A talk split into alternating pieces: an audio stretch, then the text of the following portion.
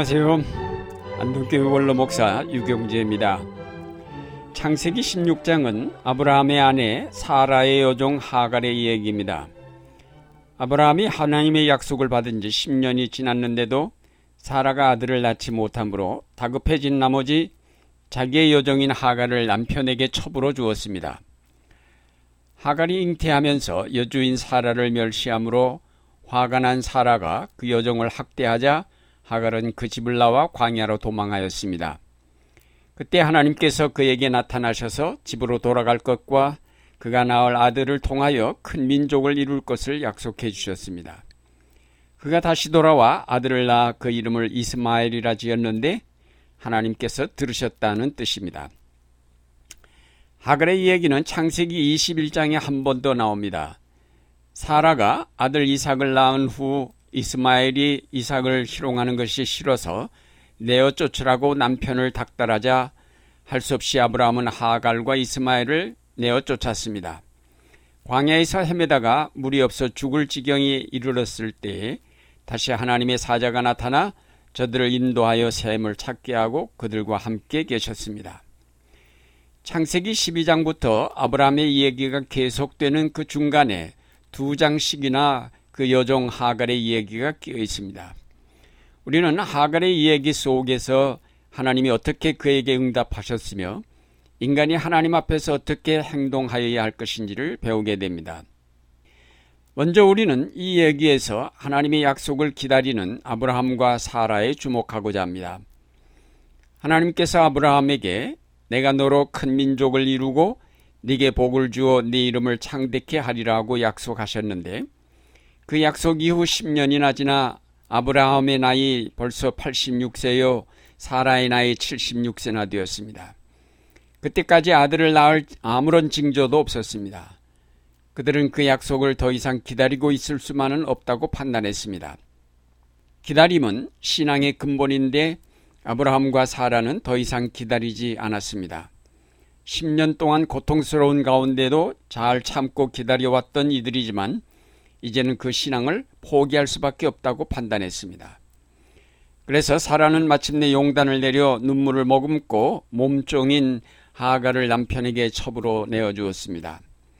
아브라함도 아무 말 없이 아내의 제안을 받아들입니다. 한편으로 보면 사라는 참으로 위대한 여인이라 하겠습니다. 지금 그는 뼈를 깎는 듯한 아픔으로 하나님의 약속을 성취시키기 위한 위대한 협력자가 되려고 결단한 것입니다. 그러나 이것이 과연 하나님의 뜻을 이루는 길일까요? 그 결과로 나타난 것이 무엇입니까? 임신한 여종 하갈의 오만과 주인에 대한 멸시, 이러한 모멸을 견딜 수 없다고 항변하는 사람, 배다른 형제 사이의 갈등, 이들 사이에서 이러지도 저러지도 못하는 아브라함의 고뇌, 그리고 하갈의 탈출과 추방당함 등이 연속적으로 아브라함의 가정에서 일어난 일들입니다. 평화롭던 아브라함의 가정이 순식간에 갈등과 고뇌의 먹구름이 낀 불화한 가정으로 바뀌게 되었습니다. 이것이 사라의 그 영웅적이며 희생적인 선택의 결과입니다. 여기서 우리는 중요한 교훈을 배우게 됩니다.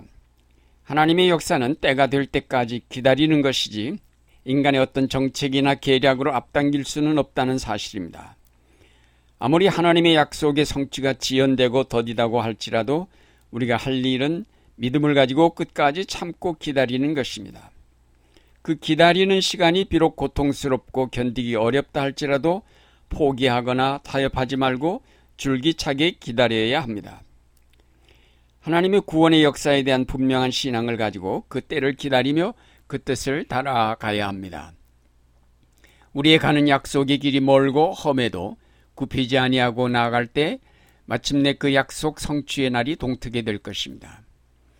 우리는 지금 비록 어둠에 쌓여 있다 할지라도 희망을 갖고 아침을 향해 이 어둠을 뚫고 전진해야 하겠습니다.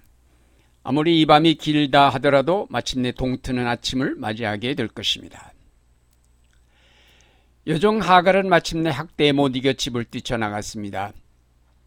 그녀가 광야로 나갔을 때 여호와의 사자가 그를 만나 네 여주인에게로 돌아가서 그 수하에 복종하라고 타일렀습니다. 도피가 문제 해결의 방법이 될 수 없다는 것입니다. 사라는 기다리는 대신에 인간적인 계책을 동원한 반면 하갈은 기다리는 대신 문제를 피하여 도망을 하였습니다. 그러나 그것은 하나님의 뜻이 아니었습니다. 하나님은 인간적인 방법도 혹은 문제 회피도 용납하지 아니하십니다. 괴롭더라도 때를 기다려야 한다는 것입니다. 그러나 이 이야기에서 우리가 더욱 주목해야 할 사실은 아브라함에게 나타나셨던 하나님이 보잘것없는 여종 하갈에게도 나타나셔서 그에게 갈 길을 일러주시며 동시에 번성한 민족의 조상이 될 것을 약속해 주셨다는 사실입니다. 우리는 성경을 읽는 동안 야외 하나님은 아브라함의 하나님, 이삭의 하나님, 야곱의 하나님으로만 인식하기 쉽습니다. 그러나 바로 이 하갈의 이야기에서 우리는 민족을 초월해 계신 하나님을 배웠게 됩니다. 아브라함의 하나님이신과 동시에 이스마엘의 하나님도 되십니다. 사라의 기도를 들으시는 하나님이시며 동시에 하갈의 부르짖음도 들으시는 하나님이십니다. 하나님은 이스라엘만 사랑하시고 아랍은 미워하시는 분이 아닙니다. 하나님께서 하갈에게 돌아가라고 명하신 것은 사라와 함께 살라는 명령입니다. 공전을 원하신 것입니다. 구약 예언자들이 주관 종말의 세계는 모든 나라가 야외 하나님의 통치 아래 모여 함께 사는 세계입니다.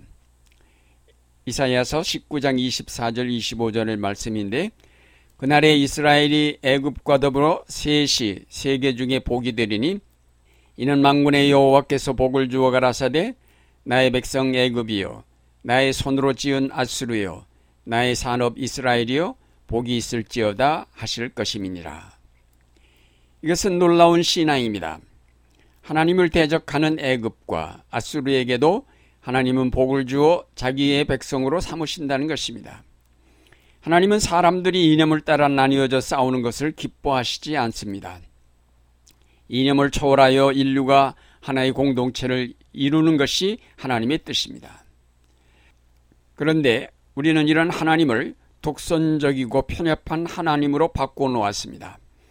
그래서 이스라엘만 사랑하시고 아랍은 미워하시는 하나님, 기독교인만 사랑하시고 불교인은 싫어하시는 하나님, 자본주의자들은 좋아하시고 공산주의자들은 멸하시는 하나님으로 만들어 놓았습니다. 성경이 우리에게 보여주는 하나님은 그런 분이 아닙니다. 민족과 이념과 빈부의 차이를 초월하여 만민을 똑같이 사랑하셔서 그의 아들을 아끼지 아니하고 내어주신 하나님이십니다. 우리가 오늘 바로 이런 하나님을 믿는다고 신앙을 고백하는 것은 대단히 중요한 일입니다. 우리가 이런 신앙 고백을 바로 할 때 이 땅에 있는 모든 차별을 극복해 갈 수 있습니다. 그것이 바로 우리에게 주어진 선교의 사명이기도 합니다. 만민을 사랑하시는 하나님은 그 만민의 기도를 들으시는 하나님이십니다.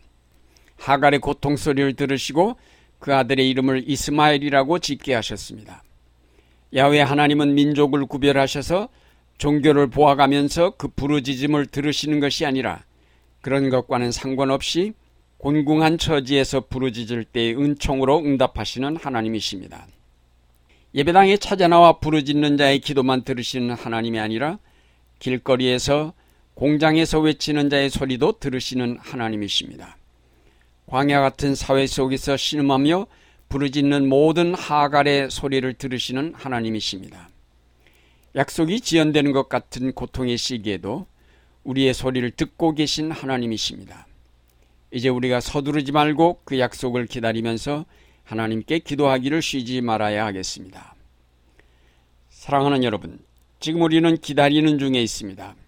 거기에 따르는 많은 시련과 갈등이 있지만 우리의 신음을 들으시는 하나님이 오늘도 우리의 기도를 귀 기울여 듣고 계심을 확신하면서 우리가 목표한 진리의 나라인 하나님 나라를 향해 담대하게 나아가십시다. 끝까지 참고 기다림으로 승리의 아침을 맞이하는 여러분이 되시기를 바랍니다.